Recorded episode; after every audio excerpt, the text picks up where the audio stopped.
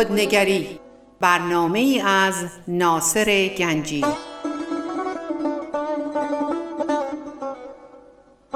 آینه چون نقش تو بنمود راست، خود شکن آینه شکستن خطاست.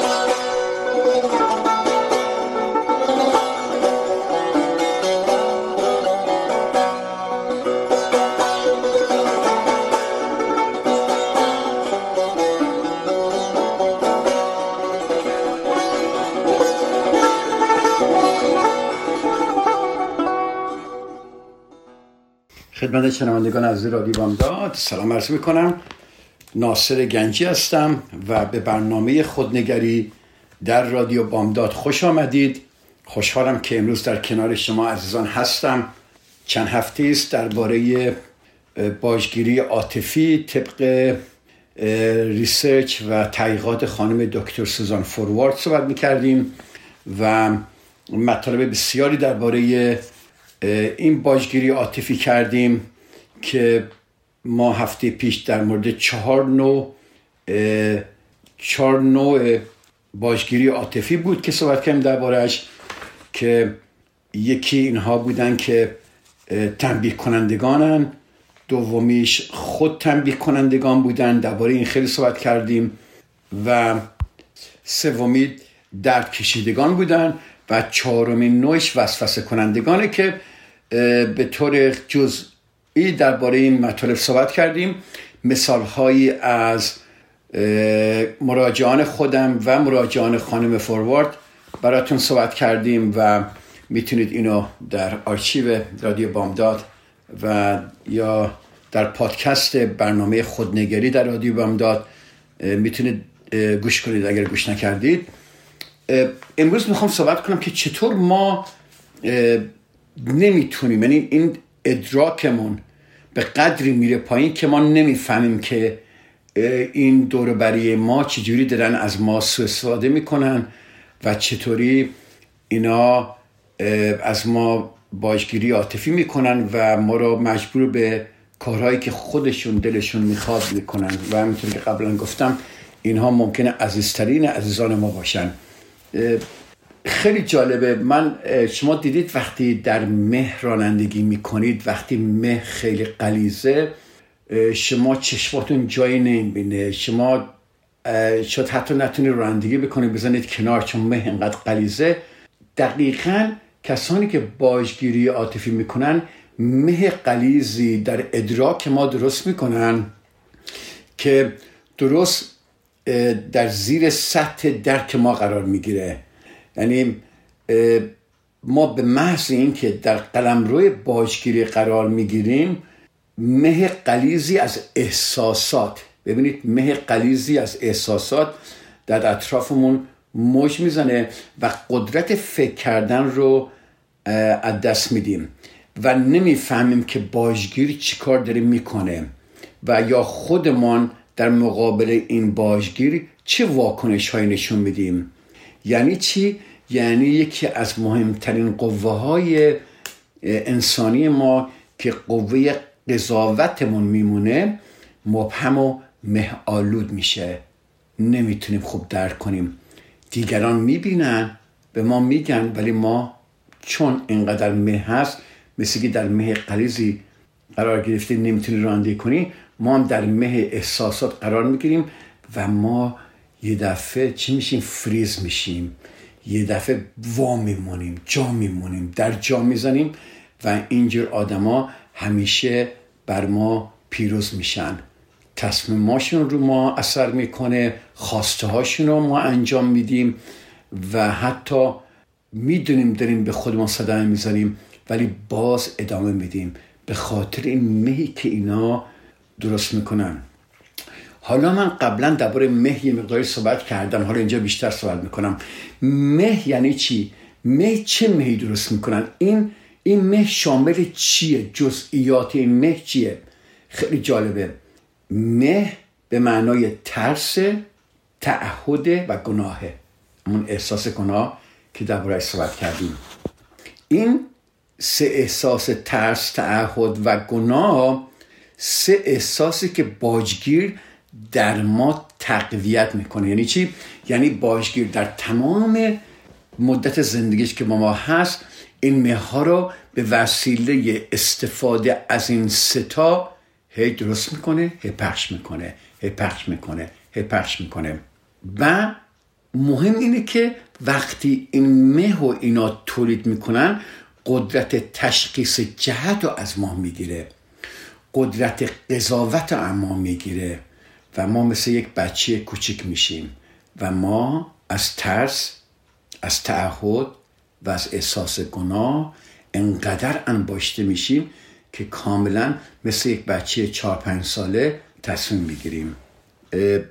همه چیز رو اینا مبهم درست میکنن جز عذاب دردناکی که در ما خلق میکنن. این عذاب دردناک رو میفهمیم ولی نمیدونیم چی کار داریم میکنیم، چی کار باید بکنیم، چی کار نباید بکنیم. همینطوری گیجیم. در این مه غلیظ ما تلاش میکنیم بدونیم چطور در این مه گرفتار شدیم، چطور از اون خارج بشیم و چطور از این احساسات دردناک رهایی پیدا کنیم که این هدف منه که بتونم برای شما اینا رو بشکافم که نگاه کنید چطوری در این مه گرفتار شدید، حالا که گرفتار شدید چجوری خارج بشید و چطوری از این احساسات دردناک رهایی پیدا کنید. این 3 احساسات 3 گانه برای همه بشریت، برای تمام انسان‌ها بیگانه نیستن. ما با این احساسات به وسیله تسلطی که پدر مادرمون رو ما دارن و اینا رو ساده میکنن ما با اینها بسیار آشنا هستیم. ما همه با ترس‌هایی چی کوچک و چی بزرگم الان زندگی میکنیم. ما خیلی ترس داریم درباره تعهد. همه ما تعهداتی داریم و اگر دارای وجدان آگاهی باشیم که ما در میابیم که زندگیمون با زندگی اطرافیامون واقعا در همیخته است و ما در قبال خانواده، در قبال دوستان و جامعه مسئولیت هایی داریم. پس ما تعهداتی داریم نسبت به اطرافیانمون. حالا وقتی اینای اطرافیانی که ما که نزدیکان ما هستن، عزیزان ما هستن و ما نسبت به اینها تعهد داریم، اون وقت این مه تولید میشه و ما نمیتونیم ببینیم که اینها چه صدمه هایی دارن به ما میزنن. و 3 چی بود؟ احساس گناه. همه ماها با مقدار معینی از احساس گناه زندگی میکنیم و میدونم همه ما فکر کردیم این احساس گناه، فکر کردیم کاش که من میتونستم برم به عقب و عملی رو که موجب آزردگی فردی شده پاک کنم. برای کارهایی که نیمه تمام رها کردم تأسف میخورم. ببینید اینا، این عواطف، این احساسات، این تعهدها، این ترسها در روال معمولی خودش یا نرمالیتی خودش اینها همه ما باید داشته باشیم. این عواطف محور هستی ما در جهان و زندگی در کنار دیگرانه و در اغلب موارد طوری با آنها کنار میاییم که نتونن اینها بر ما غالب شن.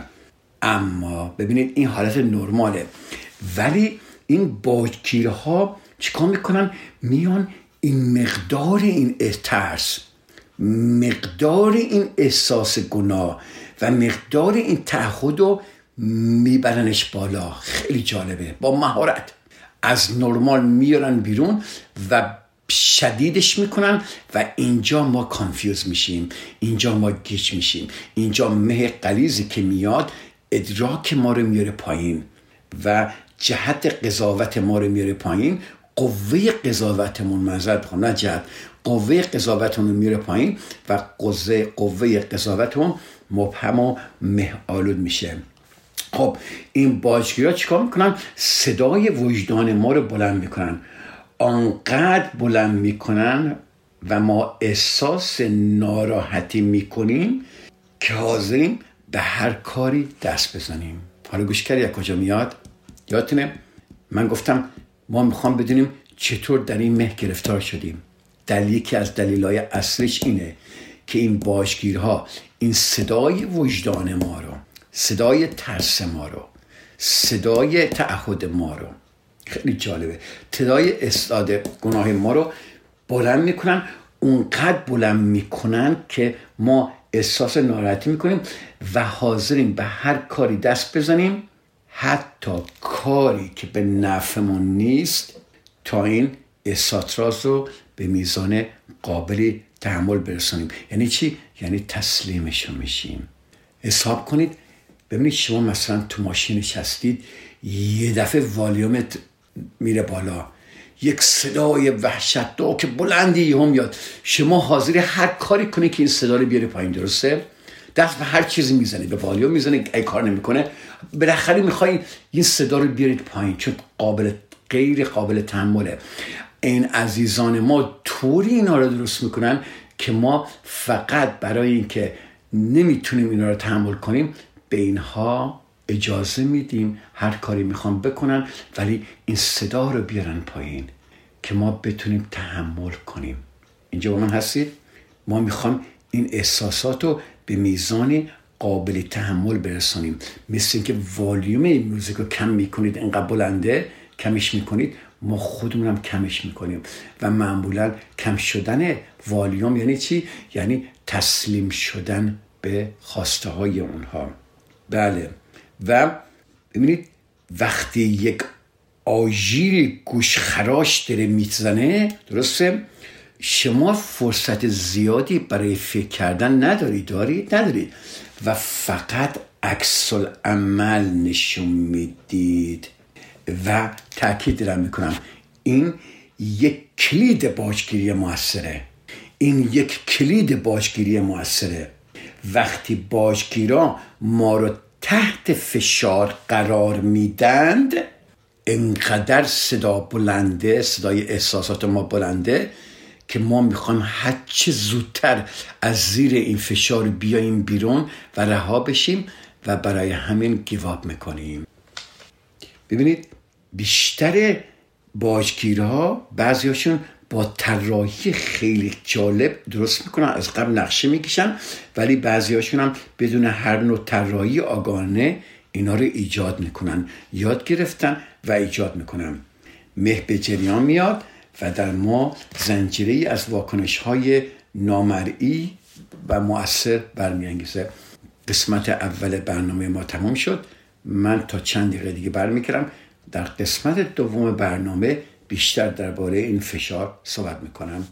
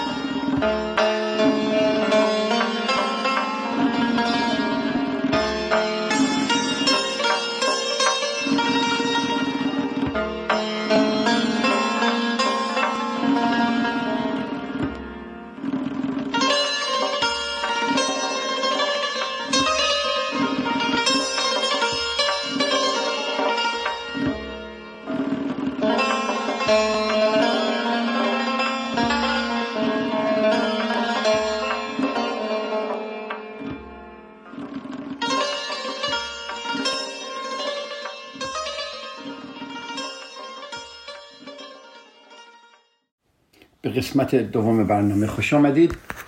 در قسمت اول برنامه من درباره این فشارهایی که این باجگیرها به ما میدن و چطور اینا صدای وجدانمون رو بلند میکنن و چطور ما اینقدر احساس ناراحتی میکنیم به وسیله که اونها ترس، تعهد و گناه استفاده میکنن که حاضریم به هر کاری دست بزنیم و این مه به جریان و اینا، این مهی که درست میکنن ما رو قوه قضاوتمون رو مبهم و مه آلود میکنن. حالا خیلی جالبه این مه به جریان میفته. حالا ما میخوام ببینیم، من بهتون گفتم ما میخوام بدونیم چطور در این مه گرفتار شدیم، چطور از اون خارج شیم و درباره این میخوام صحبت کنم.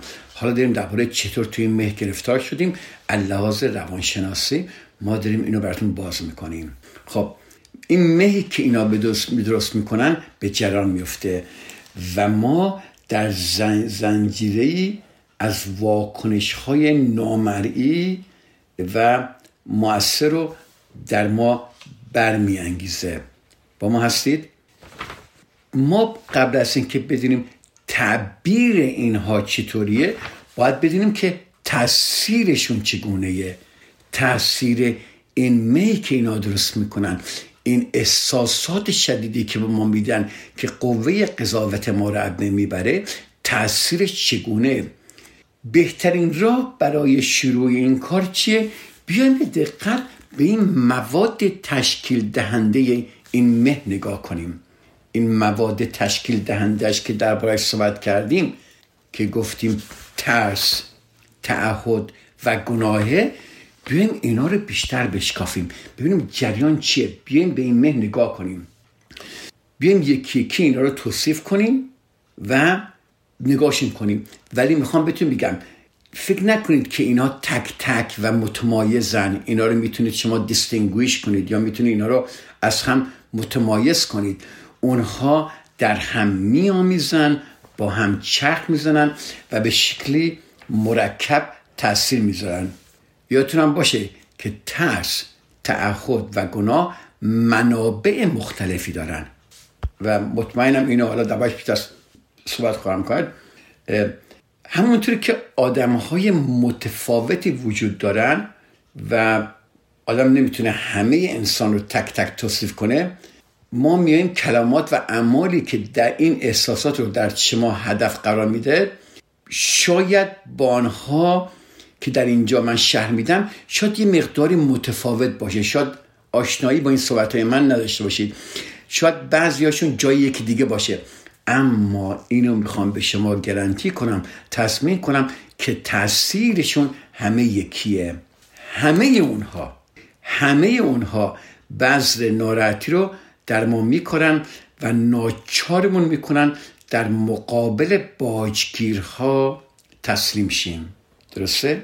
یادتونه گفتم بزرگترین هدف باجگیرها اینه که ما تسلیمشون بشیم همیشه و اینها به وسیله مهی که درست میکنن میخوان ما در مقابل باجگیرها تسلیم بشیم. خب اولیش گفتیم چیه؟ ترسه. یک، ترسه. خب این باجگیران چجوری میفهمن که به وسیله ترس میتونن بر ما غلبه کنن؟ ببینید این باجگیرها راهکارهای آگاهانه و ناآگاهانه خودشونو بر اساس اطلاعاتی که درباره ترس هامون به اونها میدیم خلق میکنن. با اون هستید؟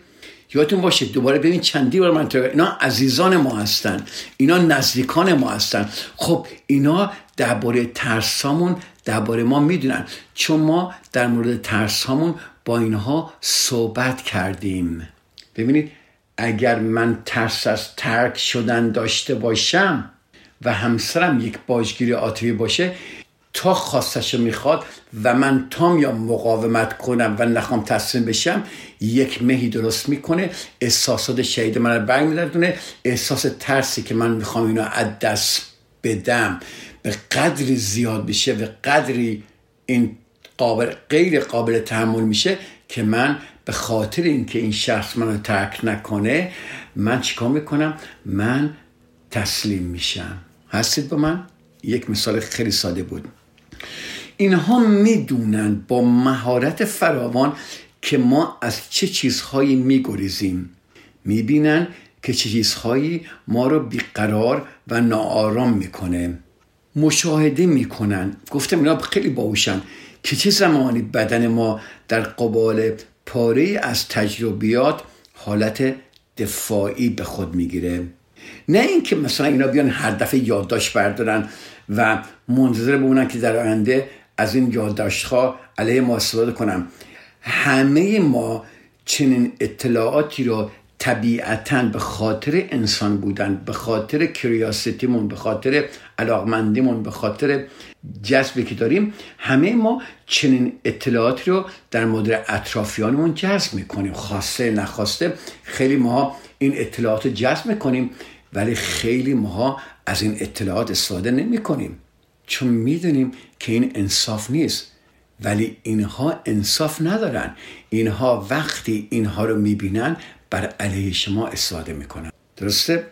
در باجگیری عاطفی ترس در خود باجگیر نیست، تغییرات ایجاد میکنه، چون اونا میترسن دیگه. وقتی خواسته هاشون انجام نشه، اونها در ترس هستن.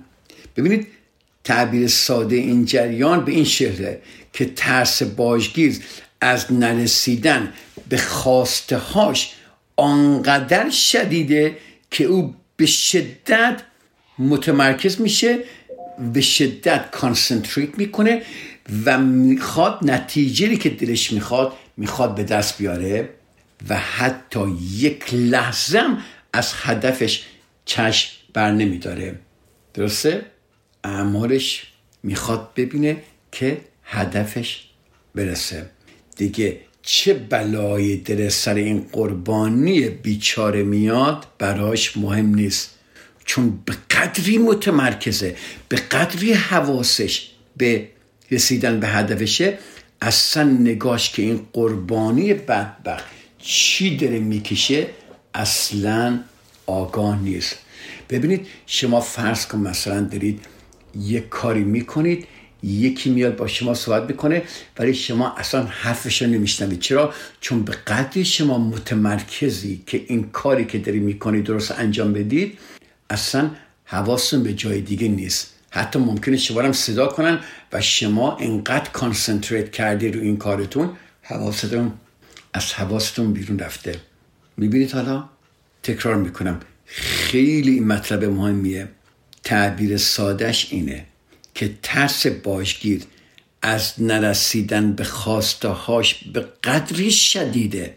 ببین اون در ما ترس میذاره، ولی خود این باجگیران بسیار ترسوان و به قدری از میترسن که خواسته هاشون به انجام نرسه که به شدت متمرکز میشن و میتونن نتیجه‌ای که میخوان به دست بیارن و با جزئیات کامل میتونن ببینن که میخوان به هدفشون برسن، اما نمیتونن حتی لحظه چشم از هدف خود بردارن تا ببینن اعمالشون بر سر این قربانی چی میاره. یعنی چی؟ یعنی فرزندان ما ممکنه این کارو بکنن، به قدری فکرشون اینه که به هدفشون برسن که حتی اهمیت نمیدن که چه بلای سر پدر مادرش دارن میارن. یا همسرتون ممکنه باشه، دوستتون باشه، هر کس، خواهر برادر، اینها به قدری در هدف خود متمرکزن، به قدری میترسن که هدفشون به هدفشون نرسن که اصلا نمیتونن نگاه کنن که چه بلایی درن سر این قربانشون میارن. باور نکنید من اینو با چشمای خودم دیدم. دختری که با پدرش دقیقا همچون رفتاری داشت، اصلا براش اهمیت نداشت که پدرش چقدر در رنج و عذابه، ولی فقط اون میخواست به خواسته هاش برسه. ببینید در این مرحله اطلاعاتی که باجگیر در مورد ما جمع آوری کرده به شکل ابزار کارش در میاد، اطلاعات تا معامله‌ای که از هر دو طرف با ترس تغذیه شده به انجام برسونه. ببینید من دارم میگم تا معامله‌ای که از هر دو طرف با ترس تغذیه شده. ببینید شما باجگیر ترس از این داره که به هدفش نرسه، وحشتناک میترسه. شما ترس از این دارید، ترسید از این دارید که احساسات ترس به قدری در شما زیاده، ترس از دست دادن این شخص یا ترس از نگفتن به این شخص یا هر چیزی، که هر این معامله از هر دو طرف با ترس تغذیه شده ولی اینها تمام بدون نگاه به شما. یعنی شما شاید به خاطر اون شخص، ترس از دست دادن اون شخص یا ترس از ناراحت شدن اون شخص، شما این کار رو انجام میدی، ولی اونها اصلا به شما اهمیت نمیدن. اونها دارن متمرکز میشن فقط و فقط به کار خودشون و به هدف خودشون برسن. جملاتی که باجگیرا به کار میبرن، این ابزارشون قالب تن ما هستن. Very interesting. جمله هایی به کار میبرن که نفوذ عمیقی در وجود ما داره. این کارو بکن، در عوض من دره. یا مثلا این جملاتی که من شب این کار رو بکن و در عوض من تو رو ترک نمی کنم، این کار رو بکن در عوض من با تو مخالفت نمی کنم و اونهای دیگه. اجازه بدید یه بریکی بگیریم، برگردیم من بیشتر درباره این جملاتی که این باجگیرا، یک 7 جمله هست که من اینو خیلی شنیدم که خیلی ساده میکنن. این جملاتی که این باجگیرا به کار میبرن که قالب تن ما هستن، این کار رو بکن و در عوض من چی کار میکنم، اینها رو من براتون یه ذره بیشتر بشکافم. اجازه بدید با هم برگردیم و تا چند دقیقه دیگه و در قسمت 3 برنامه ما با شما عزیزان در این مورد بیشتر صحبت کنیم.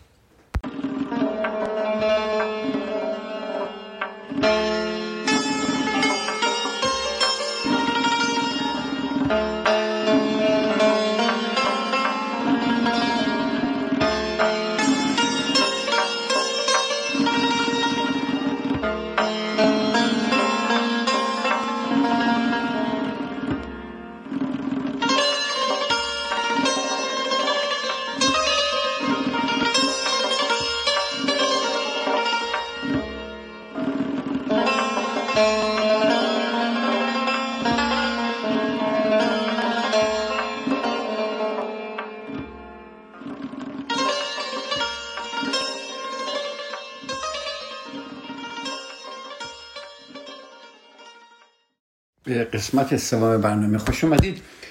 گفتیم اینها ابزاری که اینها دارند، جملاتی که این باجگیرا استفاده میکنن دقیقاً قالب تن ما هستن. این جملات رو خیلی من شنیدم، میگن خواسته من انجام بده، این کارو بکن و در عوض من تو رو ترک نمی کنم، این کارو برای من بکن در عوض من با تو مخالفت نمی کنم، این کار رو برای من بکن در عوض من همچنان عاشقت میمانم، این کار رو برای من بکن من عصبانی سرت نمیشم، سرت داد نمیکشم، این کار رو برای من بکن من دیگه گریه نمی کنم، ناله نمی کنم، داد نمیزنم، اوقاتتو تلخ نمی کنم، این کار رو برای من بکن من با تو بگو مگو نمی کنم. یا در سر کار من دیدم اتفاقا میفته، این کار رو برای من بکن تا من اخراجت نکنم.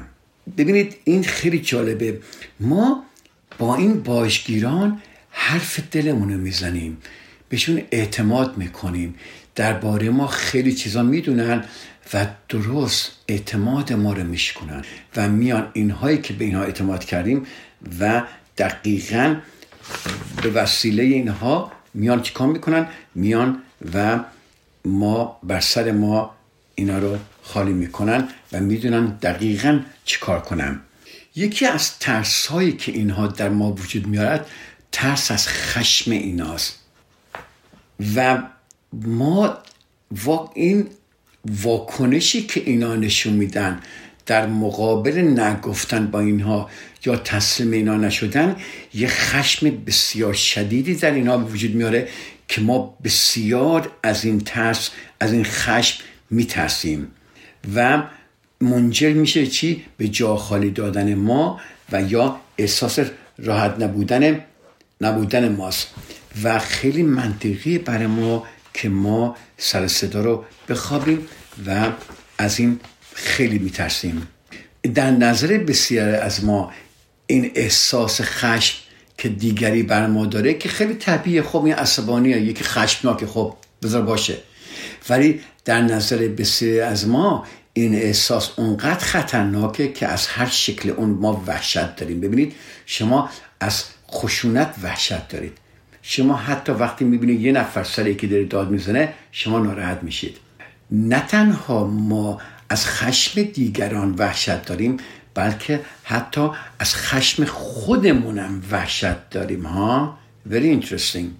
من تالها خیلی شنیدم، از مراجعانم شنیدم که از خشم خودشون واهمه دارن و میترسن که به کسی صدمه‌ای وارد کنن یا اختیار خودشون رو از دست بدن و اصلا بپاشن. تنها یک لحن کوچیک خشم آلود میتونه که ترس رو در ما بیدار کنه. ترس چی؟ ترد شدن، ترس از عدم تایید دیگران. ببین ترس ها کجاست. و نهایت ترس از خشونت و آسیب دیدن. حتما نباید این باشگیر بیاد بزنه تو صورت ما یا ما رو کتک بزنه، ولی اینها اللحاظ منتال ابیوز، اللحاظ سوء استفاده کردن و درد و به وسیله این احساسات روانی یا از درد روانی استفاده کردن به ما صدمه میزنم. خیلی جالب. شما نگاه کنید این از کجا میاد. ببینید حوادث و احساساتی که ما در کودکی ترجمه میکنیم و در ما باقی میمونه اغلب هنگام بروز تنش در ما ظاهر میشه. ما یک بچه 2 ساله بودیم، 3 ساله بودیم، 4 ساله بودیم و پدر مادرمون سرمون داد زدن یا اونها با هم دعوا کردن یا یه جای خشونت رو میبینیم، ما خیلی ترسیدیم. ولی این احساساتی که در کودکی تجربه میکنیم هنگام بروز تنش با کسی دیگه در ما ظاهر میشه. یعنی چی؟ یعنی ما برمیگردیم و یه بچه 4-5 ساله میشیم وقتی خشونت دیگران رو میبینیم. بخش بزرگسال وجودمون میدونه که چنین احساساتی متعلق به سالهای گذشته است، اما برای کودک درونمون این حوادث همین دیروز اتفاق افتاده، این حوادث همین الان داره اتفاق میفته. ببین خاطره عاطفی، خاطره عاطفی emotional remembrance میتونه ما رو در خودش زندونی کنه و رفتارهای ناشی از ترس رو در ما برانگیزه، حتی اگر چیزی در واقعیت کنونی وجود نداشته که این ترس رو توجیه کنه. ممکنه برخورد این باشگیر عاطفی و حرفایی که میزنه در ما رو تهدید میکنه پوچ باشه، ولی ما نمیتونیم اینو درک کنیم. ما مثل یک بچه 4-5 ساله میترسیم. بله، ما یک واکنش های شرطی نشون میدیم. ما گاهی در مقابل نشانه کوچکی از رفتار خاص یک نفر عکس العمل نشون میدیم. مثلا اگر من ببینم صورت یک نفر سرخ میشه و ابروهاشو در هم میکشه، من بلافاصله عقب نشینی میکنم. یکی از کلاینت های خانم سوزان فوروارد میگه دیگه لازم نیست سرم جیغ بزنه، فقط با یک نگاهش. و من اینو دیدم کسانی که با یک نگاه دیگران رو واقعا چنان میترسونن که عقب نشینی میکنن. اینا واکنش های شرطی دیگه، درسته؟ و ببینید مثلا مثالایی میتونیم بزنیم. مثلا شوهری همسرش رو تهدید به ترک خونه میکنه و چند روزی ناپدید میشه. کودک بزرگسالی از اعمال والدینش خشمگین میشه و تا چند روز با اونها حرف نمیزنه. من دارم این واکنش های شرطی نشونتون میدم. زنی با دوستش اختلاف پیدا میکنه و این دوست ناراحت میشه و گریه میکنه و بر سر او داد میکشه. حتی اگر چنین مواردی که من گفتم منجر به صلح و آشیشه، حادثه دردناک فراموش نمیشه و به شکلی نمادی از غم و درد در میاد. فرد باشگیر با احیای احساس ترس اولیه‌مون اونقدر ما رو تحت فشار قرار میده که تسلیم اون میشیم. همسر شما ممکنه یک بار شما رو ترک کنه، شما رو در ترس بندازه برای اولین بار و شما به خاطر حفظ آبرو یا نگه داشتن بچه هاتون یا به خاطر ترس از تنهایی و تسلیم اون میشید. شوهرتون برمیگرده یا همسرتون برمیگرده به زندگیتون ولی این حادثه ثبت شده در مغز شما. حالا اگر همسر شما یک بازگیر عاطفی باشه، میدونه با مهارت که این کارو کرده و شما تحت این ترس در تمام زندگیت خواهی بود. بدین وسیله این میاد از این ترس استفاده میکنه و بارها و شما همینطور تسلیم اون میشید و پیش خودتون فکر میکنید چرا من دارم این زندگی دردناک و ابیوزیو ریلیشنشیپ رو تحمل میکنم. حالا فهمیدید چرا؟ حالا فهمیدید فقط چه جالبه چطوری اینا درست میشه. پس ترسم یکی از ببینید ترس یکی از راه‌های بسیار مؤثری که اینها استفاده میکنن. کسانی که دست به چنین بازی‌های خطرناکی میزنن که صلح و آرامش به هر قیمت ممکن نامیده میشه، با عواقب سنگین اون روبرو میشن. ببینید ما وقتی با این ترس ها روبرو میشیم، حرمت نفس خودمونو و بهای سنگین جسمیمونو و عاطفی ناشی از ایجاد خشم عظیم و برای برقرار ارتباط چیکار میکنیم؟ ما از این بازی های خطرناک اینها به قدری میترسیم که نمیخوایم همچون بازی انجام بشه. ما فوری تسلیم میشیم. ببینید خیلی این ترس موثره. ترس در تاریکی و به شکل کاملا زنده‌ای ایجاد میشه و ما رو مجبور میکنه تا کارهایی که دوست نداریم انجام بدیم. ببینید ما اغلب از اون چی که میترسیم اجتناب میکنیم، درسته؟ شما اگر میخواید از وسط فریوی رد بشی، میرید از پل آبرد رد میشید، نمیایید از وسط یه خیابون شلوغ برید، میترسید تصادف کنید، درسته؟ ما هم بدین منظور که دارم میگم وقتی از اونها میترسیم، ما میخوایم اجتناب کنیم از ترس اونها، از صدمه‌ای که ممکنه اونها به ما بزنن و اینها به قدری این صدمه ها رو جدی میبینن و اینو به قدری زنده در ما میذارن که ما برای اجتناب از این ترس هر کاری میکنیم. چرا؟ چون در عمق وجودمون باور داریم که این تنها راه ادامه بقای ماست. آها، با من هستید؟ چرا ما اینقدر زود گیواب میکنیم؟ چون در عمق وجودمون باور که این تنها راه ادامه بقای ماست. بله، سلامتی عاطفی ما